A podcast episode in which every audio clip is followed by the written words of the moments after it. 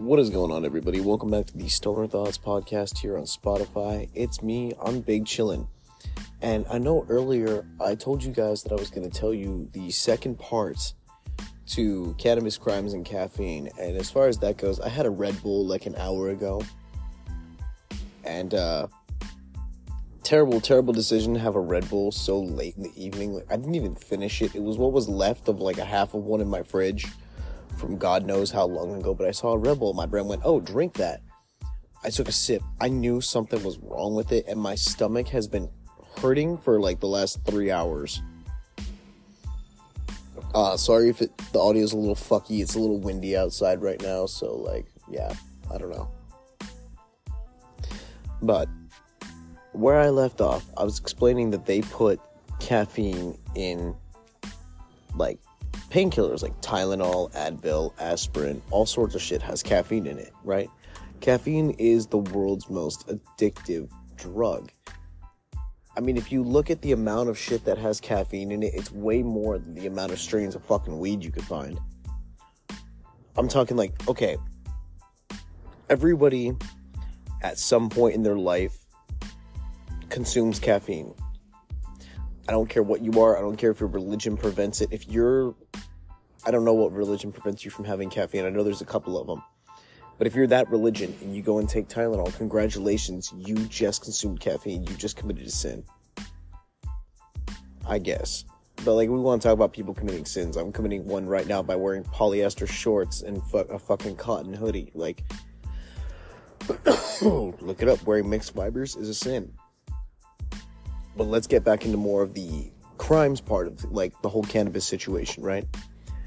Because that situation is one of those where it's extremely difficult to like really pinpoint okay what is a crime and what is like a misdemeanor and what is this what is that i have several friends who have gone to jail and i even got in trouble for weed too when i was younger friends who have gone to like jail jail because they forgot they had like a bag in their backpack and they came to school I had two buddies get arrested in a big drug bust, right? All they had on them, all they had on them was like a couple grams because they were just gonna go smoke after school. And they had bought it from a friend of mine who had bought it off of me. And so I was super paranoid for like a month that like somebody was gonna throw my name in the mix, throw my friend's name in the mix. And like I was really fucking scared it was pretty well known at my school that like you could get weed from me. Like it, it was not a secret. Like people knew they could just walk up to me as long as they were like cool with me or they're like, hey, so and so told me that you sell weed. And if it's a person I trusted, I'd be like, yo, okay, how much you want to get? And I would sell it. Right, a terrible, terrible idea, by the way. Don't ever get involved in dealing drugs because number one it's addicting. It's it's fast money. You know, if you need to make a quick like 60 bucks, you know all you got to do is bring some shit with you and walk around school for a few hours and you'll have your money. There was days I would go to school for first, second and third period, right? Before before school started, I would meet up with people and be like, "Hey, you picking up? You buying? You getting any? You getting any?" And I'd pick up all my deliveries, right? And then between first and second period, I would go to like outside the guy's locker room. And that's where I would sell to people. I'd be like, okay, cool. Here, give me the 20. Here's your little baggie. You give me your 20. Here's your little baggie. And that's how I did it because then they just go in the locker room, throw their shit in their backpack, leave the locker room, and everything would be fine. Me, I never left my shit in the locker room. I always found a way to carry it on me. Like, that's why a lot of teachers were suspicious of me because I always wore a hoodie. And I had one hoodie, much like this one, that had this, like, thicker, stretchy, kind of like waistband around the bottom.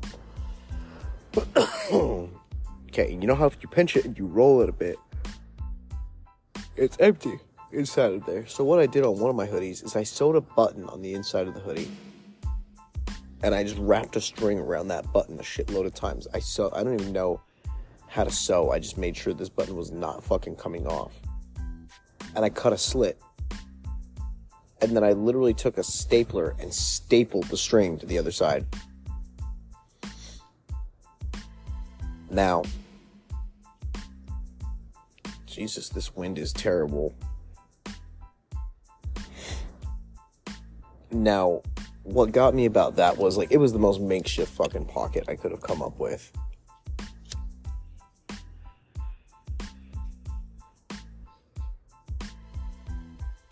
But you know what? It did the job of hiding a few grams a day. The downside was if there was ever drug dogs on campus, they would always alert always alert on my bag or my jacket. So I was super careful to only wear that jacket on days that I knew I was going to be selling at least like 8 grams. And 8 grams back in the day, uh, so some people I could hustle and get like 30 bucks a gram from, so they'd pay bank. So I could sometimes come home with like 90 bucks.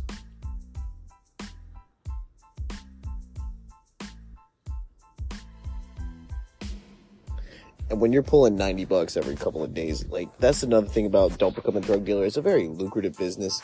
You never know when the income is gonna be income. Like it's not enough to like at a small scale, it's not enough to live off of. It's not enough to live off of until you get to the point where like there is no like there's no redemption from it. You're so deep into it that like you're stuck there. And I almost fell into that point when I had a guy that I used to buy my shit that I would sell for for him and he would get a cut and I would get to keep my profit.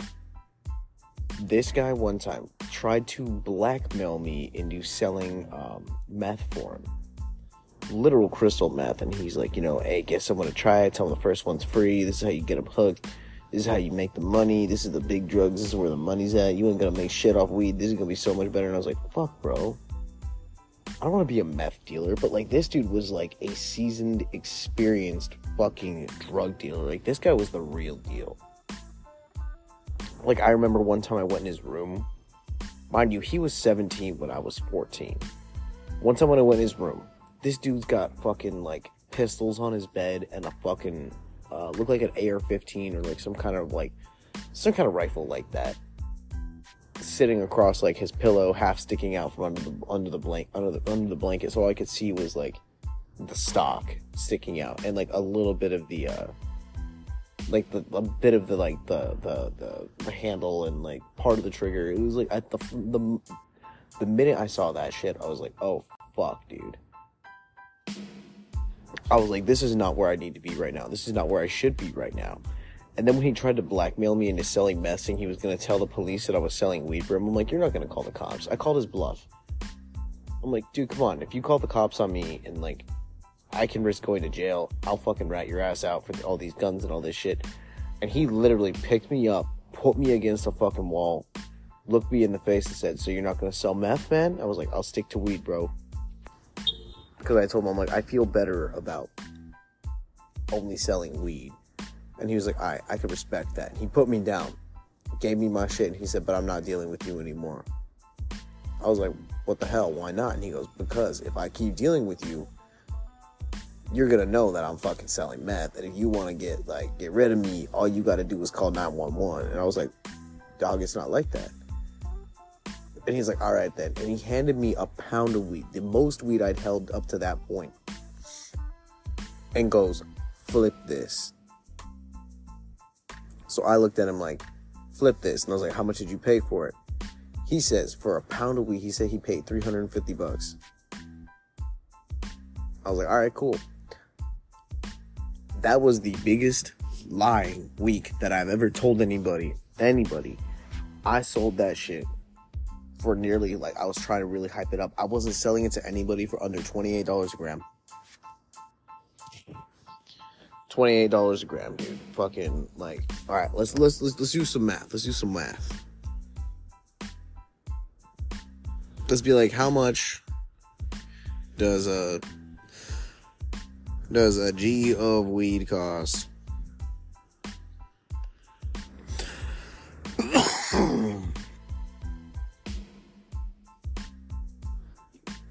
So many dispensaries sell single grams of marijuana for around $15 depending on the quality of the product.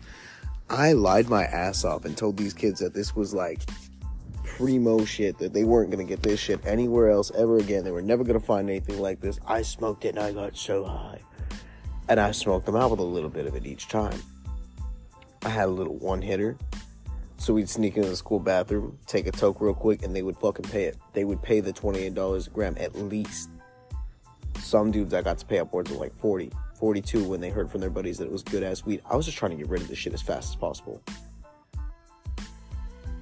And this is what got me. This is what got me like the fat fast money because I could have sold it. How many grams are in a pound? Let's look that up. All right, let's look. Let's look. Let's look that up. How many grams in a pound? 453.5 grams. So we go over the calculator. So that's going to be 453.5 times $28 a gram. That's 12 G's. I didn't make that much off of it. Fuck no.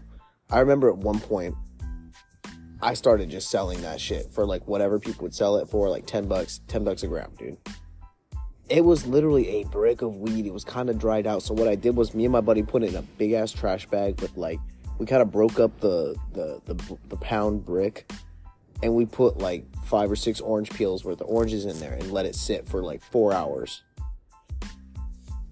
And then that's when we started selling it. People would be like, "Oh, the smell, this, that, this," because we found out online. The orange, the orange peel trick. If your weed's ever dry, pop open your jar, drop a piece of an orange peel in there, close it up, wait like an hour or two. If it's only a little bit, wait like 20 minutes because you don't want to overhydrate it to the point that it's like mulch. But let's be real, you want your weed to be a little bit sticky.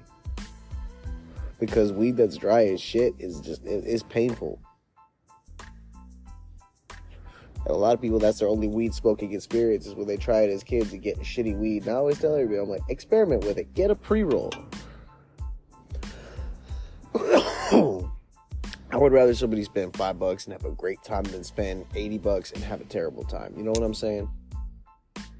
So, anyways, back to what I was talking about. So I flipped this thing.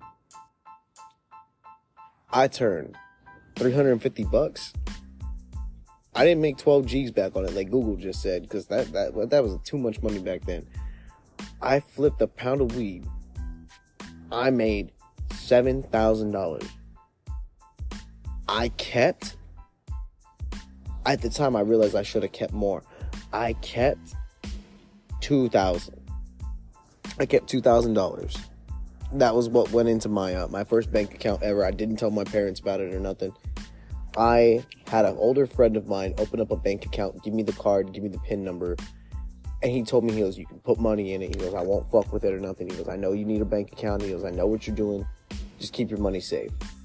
So every like every weekend when I get my check from the uh, the auto shop, I would take two hundred bucks out of that two thousand dollars that I kept and tell my parents I'm an extra two hundred dollars in tips. I'm an extra two hundred dollars in tips. And then finally, after a while, my mom and dad told me that I could open up a savings account. And they were like, I was like, a savings account? They're like, a savings account. And I talked them into getting me like uh, a student, like a student checking account. I only had this card for a while because I was turning 18 like a few years after this anyway. But that was my my second bank account because my first one was signed by um, was signed by my boss. It was like a pay card, like an ATM cash card where you could go to an ATM and pull cash out. And it was in the name of the company and stuff. And he would tell us how much was in there, like for us, because he made different accounts for the different cards. It was complicated as fuck. It's basically like a pay card. You guys know, like Wisely and shit. It's a pay card that your employer gives you. But it was, was just like a Bank of America thing that he had set up somehow. I don't fucking know. It was janky so half the time it didn't work anyway. And I would just hit up my boss and he would like go pull out the money for me and drop it off wherever I was. If it was in like the daytime and he had a, and he had a little bit of time. He was real I, coolest boss I ever had, honest to God. So, when my parents finally got me a bank account card with my name on it, and they could see the account, and they saw that I was depositing money every weekend when I got paid from the auto shop. Now, when that bank account, when I finally had the two grand in there and was saving up more and more and more and more and more, that's when like I remember my mom and dad have been talking in, like quiet about how like you know, shit was gonna be rough, shit was gonna be rough at one point or another. I started pulling money out, man. I started sticking money in my mom's purse. I started leaving money in my dad's truck. I'm talking like I would take like a hundred bucks every couple days, right? And I would go to like 7-Eleven or like AMPM or somewhere like that where I could break the hundred dollar bill easily. I'd be like, I need to break this into like tens, fives, twenties, ones, whatever you can give me, bro and they would give me all these random bills, and I take those random bills and I would leave them in my dad's truck, like on the on the floor underneath the seat. You know, at, at one point I left him in the center console because he left his wallet in there one night, and like all of a sudden, my parents found were finding this money, and they could never figure out where it came from. One year for Christmas, this is this is a fun story actually. On Christmas Eve, my mom gets a knock on the door, right? There's a box outside the door that's like heavy as fuck. It's a big ass like big ass box. It's full of like cash and it's full of like coins and when my mom and dad counted it out, I think that I remember them saying it was almost like three hundred dollars just in cat like cash and coins, which is crazy. Like who who would just bring that to us on Christmas Eve and be like, here you go, have this. Nobody knows to this day who brought it it just got literally like nobody saw anybody walking away. There was nobody out walking on the street. I looked over the fence. There was nobody walking up the main road that was behind our house. Like there was nobody there. So it was fucking trippy. And I was like, what the fuck? What the hell? We never found out to this day who did it. To this day, we have no idea who the fuck did it. But I mean, it is what it is. It was really fucking cool. But, anyways, guys, drug dealing is bad. Even though I did something good with the money, don't fucking do that shit. Because I also got in trouble, like I said before, for weed. I got caught red handed by my parents. I could have lost my whole summer. Like, I, I could have been beaten and I would have understood. My parents could have called the cops on us when we were high as fuck just to scare the shit out of us or something like that. Something like that. I don't know. But don't be fucking stupid. Just don't be stupid. I'm gonna take another hit of this and like think of another cool ass story to fucking tell you guys.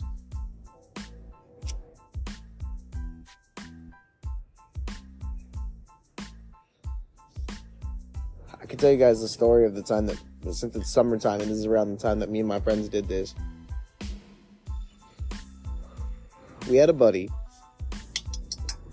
who grew up like and lived like way the fuck out in like the boondocks area over here, which is like up north north Palm Springs. He was way up by this. Uh, there was an abandoned gas station on his street. That's how fucking weird this place was. It was just a bunch of houses a couple miles away from like one of the main roads out in the fucking desert in the middle of there is nothing here bro i'm not i'm not kidding like if you called the cops it would have taken them nearly like 30 minutes just to get from Palm Springs to your house. Rushing. And there was fucking nothing at this homie's house, bro. This homie had we had a PS2 and Dreams, bro. We had a PS2 and Dreams. Right? And I got to be really good friends with this dude. Really good friends with this dude, and his parents were cool. They didn't care what we did. They didn't care that we smoked weed. They gave me weed. They gave me beer. Like, and I was like, but what if, so what if we get, like, what if somebody sees us because we were outside? And the mom and dad look around, they're like, there's nobody fucking here, dude. There's, all there is is like seven houses in this little neighborhood. But I guess like the rent was like super cheap, but the houses were really nice on the inside. I think there's more built up around this area now.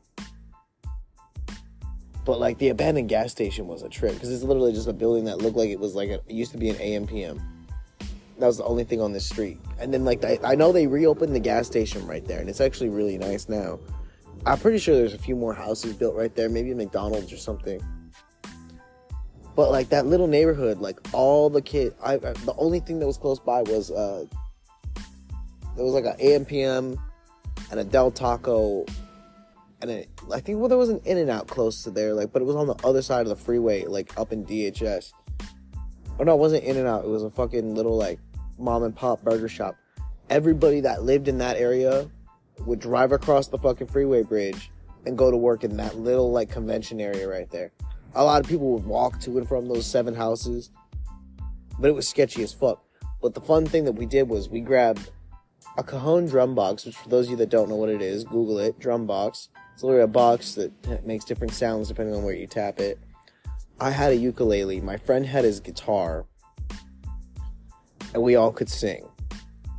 So we took the bus, we walked six miles to a bus stop, got on the bus, and rode from that part of Palm Springs all the way to my friend's house here in fucking Indio, off Jefferson Street over here, way the fuck down the road from where I'm at. We rode all the way over here, right? And then we walked to my buddy's property, which was like a fucking 30 minute walk. High as fuck, dude. We smoked before we got on the bus. We're on the bus and people are like, play some songs, play some music, play some music. And like we made 70 bucks in tips.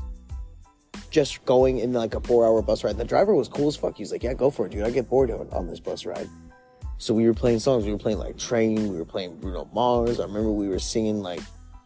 At one point, we sang uh like, fucking.